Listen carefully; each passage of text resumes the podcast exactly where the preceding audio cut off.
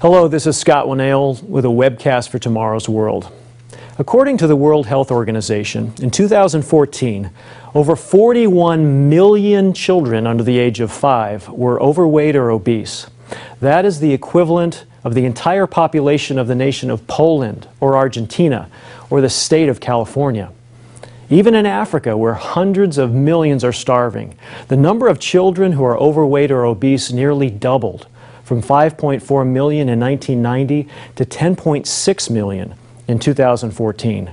Globally, nearly half of the children under five who were overweight or obese in 2014 lived in Asia.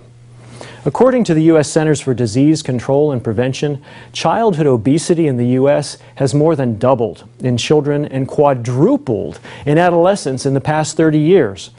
In 2012, more than one in three adolescents were either overweight or obese. One third. Children today are eating more and moving less. Many schools have eliminated recess in favor of classroom time where children sit still. Children are far more likely to sit in front of the TV or play video games than they are to go outside and play. In fact, according to a three-year-old study completed by the U.S. cable network Nickelodeon, children age 9 and below spend on average 35 hours a week watching television, the equivalent of a full-time job. That is in addition to other time being spent on a tablet or gaming device, often totaling 10 additional hours. And according to a December 2015 report from the American Academy of Child and Adolescent Psychiatry, children age 8 to 18 spent on average 7.5 hours daily with media and technology screens. That's over 52 hours a week. It's also not uncommon for children watching or gaming on a device to also be snacking on unhealthy, high-fat, salty, sugary foods.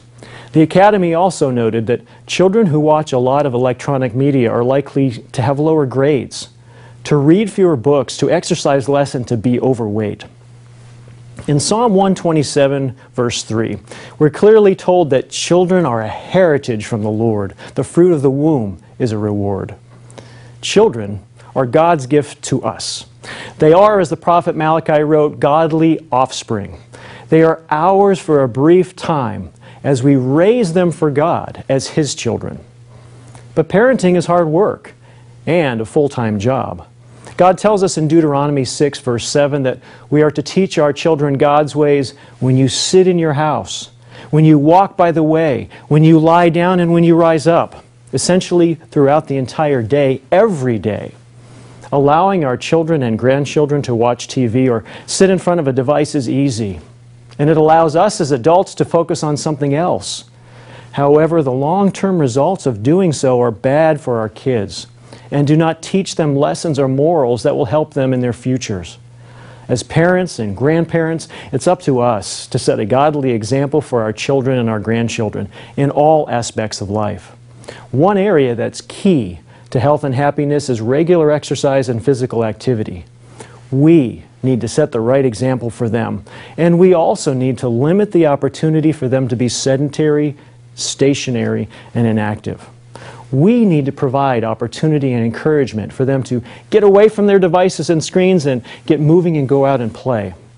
And if necessary, we need to break our habits of relegating them to a device or a screen to keep them busy and out of the way. Parenting and grandparenting is hard work and it takes constant vigilance to take good care of the gifts that God has blessed us with.